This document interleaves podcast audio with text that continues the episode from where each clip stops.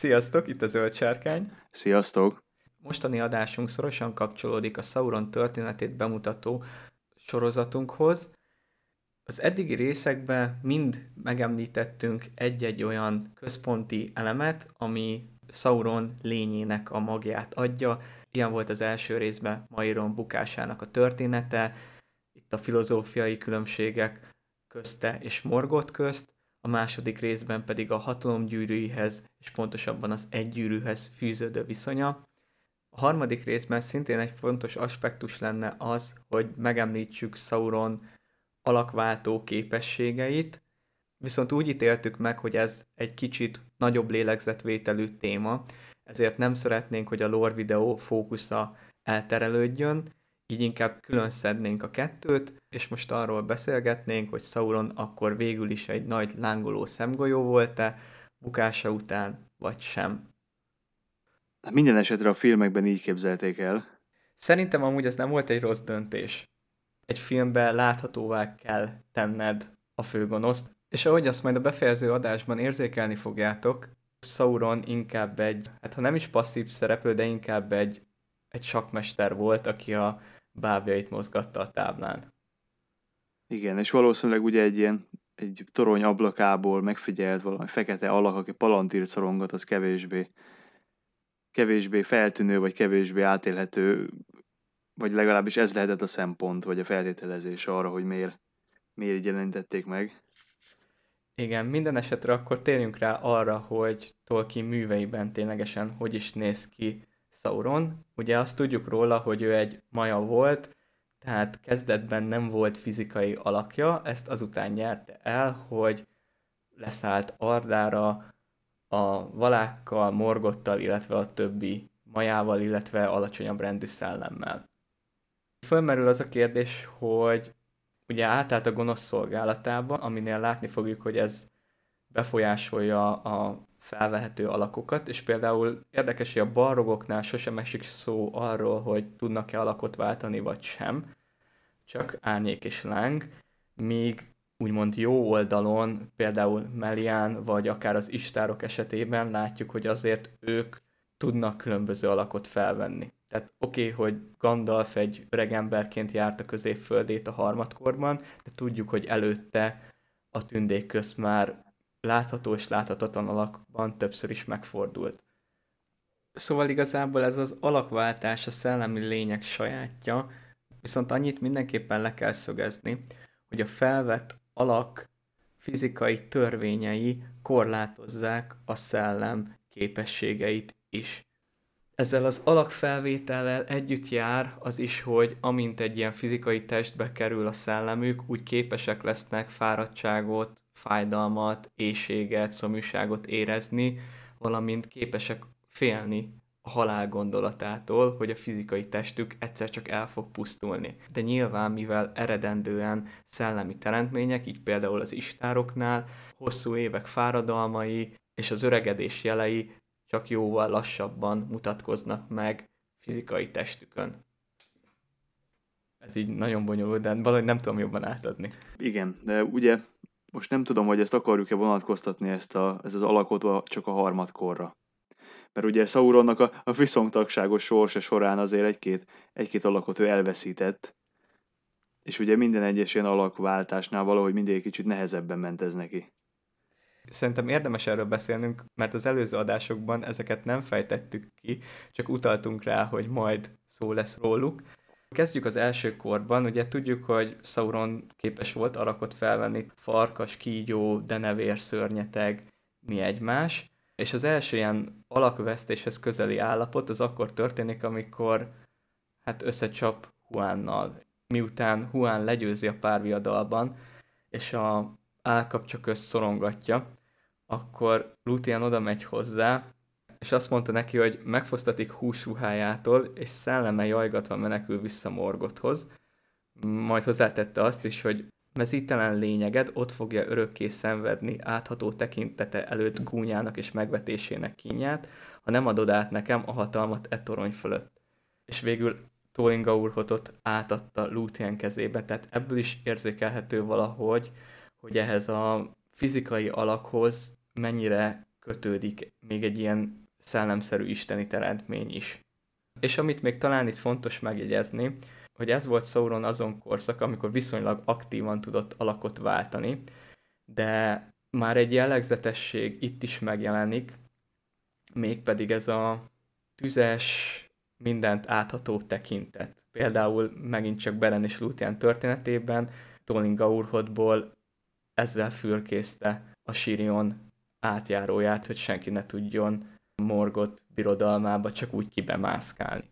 Illetve középfölde históriájában, amikor egy teljesen más verzióban érkezett meg Numenorra, és ott is szó van arról, hogy a Numenori emberek féltek a szeme fényétől és tüzétől.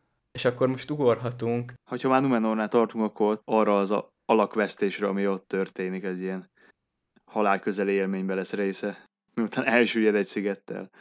Itt van az, hogy ez a fair form, vagy emberi szemnek tetsző alak, vagy nem tudom, milyen szóval illettük még? Nem tudom, mert nekem a fair form megfogalmazása a legjobban tetszik, de ezt én nem tudnám tükörfordításban jól lefordítani. Ilyen kellemes megjelenés, vagy jó megjelenés, vagy nem is tudom, hogy hogy lehetne ezt. És miután elpusztul Numenorral együtt, Szelleme visszatér Mordorba, és itt új alakot készít magának, a láthatóvá tett gonoszság és gyűlölet képét, és iszonyatos Sauron szemét kevesen tudták elviselni. Ez a szem ismételten megjelenik, mielőtt szóba kerülne a nagy lángoló szem. És akkor így jutunk el ahhoz, hogy végül Elendil és Gilgald is legyőz, és Isildur elveszi tőle a gyűrűt, és hát megint elveszti az alakját. Viszont itt már ezer évig fog tartani, hogy ezt az alakot visszaszerezze magának. Ugye láttuk ezt a motívumot, hogy felvett alak mennyire fontos ezeknek a szellemi teremtményeknek, és azt is látjuk, hogy ha ezt az alakot elvesztik, akkor oké, okay, hogy újra fel tudnak venni, el tudnak készíteni egy hasonlót, de ez már... Mindig egy kicsit hosszadalmasabb, mindig egy kicsit nehezebb. Tolkien ezt azzal magyarázza, hogy minden egyes felépítéssel, tehát ezzel, hogy Sauron felépít magának egy alakot, valamennyi elhasznál a szellemének eredendő energiájából, amit, ha gondolunk, nevezhetünk akaratnak is nem tudom, egy ilyen videójátékos hasonlat, hogy van a manád, és azt folyamatosan fogyasztod el ezzel az alakváltással, és, és ez, ez nem töltődik közbe újra. Visszat, visszatölt az életerejét a manájából.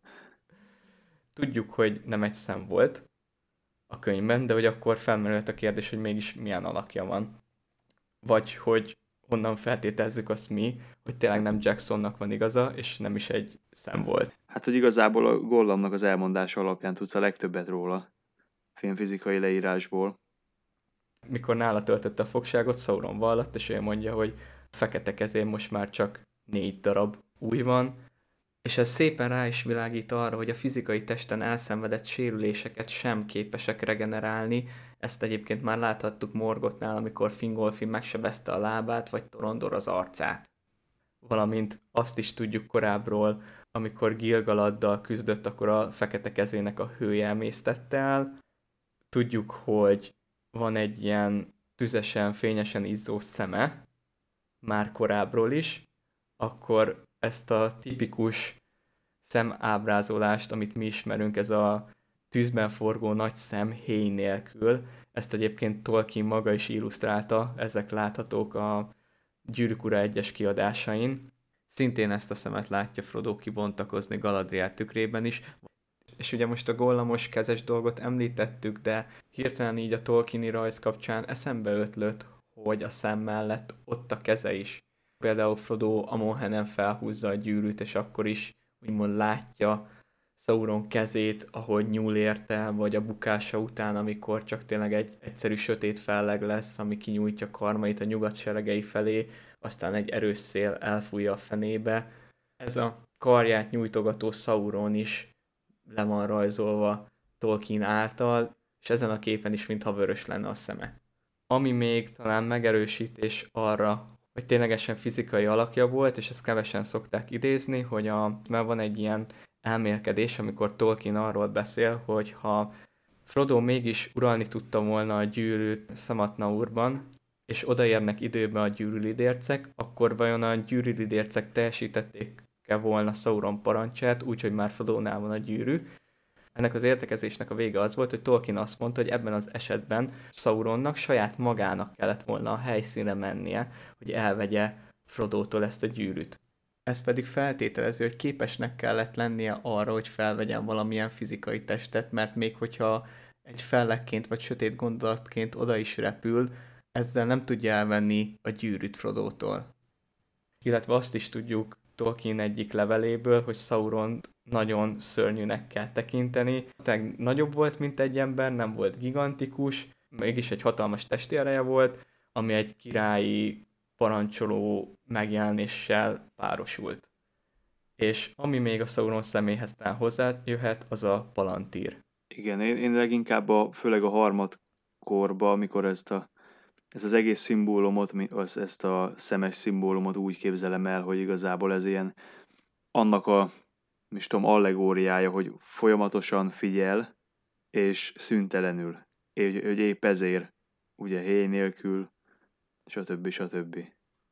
És végül is ebben a formában megjelenik Sauron szeme fizikailag középföldén, mert pontosan ezt a szüntelen éberséget és mindenen áthatoló észlelést jelképezi Sauron szeme, amit ráfestenek a szolgáinak a felszereléseire, páncélzatára, zászlaira, és amerre csak járnak, beszentségtelenítik ezzel a jellel a földeket, mert ez a szimbólum egy terror arra, hogy erre a szüntelen éberségre folyamatosan emlékeztetve legyenek Sauron ellenségei. Úgy gondolok erre az egészre, ugye azzal, hogy használja a palantírt, ugye egyrészt bele tud látni a múltba, akár kicsit bepillantást nyerhet a jövőben, mintha ilyen drón lenne, tudja pásztázni a környékeket, illetve kommunikálni tud a többi kővel. És ugye minden nagyobb akarat ereje van a palantír használójának, annál több féleképpen és hatékonyabban tudja használni a palantírt, és akkor itt, itt felmerülhet, hogy ez a Sauron átható, sosem lankadó tekintet, ez mennyiben köszönhető a, a maja létének, és mennyiben a palantírnak. Szerintem ez a kettő kombinációja. Mert valószínűleg én úgy képzelem legalábbis, hogy a tekintet volt adott, és a szüntelenség, meg az, hogy bárhol elér, az a palantírhoz köthető már én is a saját fejemben így képzelem el, hogy amikor Sauron szeméről beszélünk, akkor oda képzelem mellé a, a fizikai alakot, az ismert hé nélküli macska vagy kígyószemmel, amit felerősít a palantír. Ne feledkezzünk meg tényleg arról, hogy maja, és ugye a többi majának is volt valami hasonló ereje, hogy például a Gandalf, aki az emberek szívébe tudott reményt csiholni, bár az lehet, hogy a gyűrűnek volt köszönhető. Igen, ami tényleg jobban illik ehhez a szituációhoz, az Szarumán hangja. Igen. Hogy neki is a hangja volt az ereje. És akkor én is így gondolok rá, hogy mint Sauron, mint Maja, amellett, hogy Aulé majája volt, meg a többi maja ereje mellett, a szeme volt az ilyen különleges képessége, úgymond. Valószínűleg ez volt igen neki ez a skije, ami, ami csak rá volt jellemző szerintem ezzel le is zárhatjuk ezt a szemes, meg egyéb alakos történetet. Nem tudom, hogy van-e bármi, amit szeretnél ezzel kapcsolatban mondani. Szerintem ezt kiveséztük. Akkor ennyik lettünk volna mára. Ez most egy kifejezetten rövid adásra sikeredett, de reméljük annál informatívabb volt, és egy jó felkészítés arra, ami következni fog. Minden jót nektek, sziasztok! Sziasztok!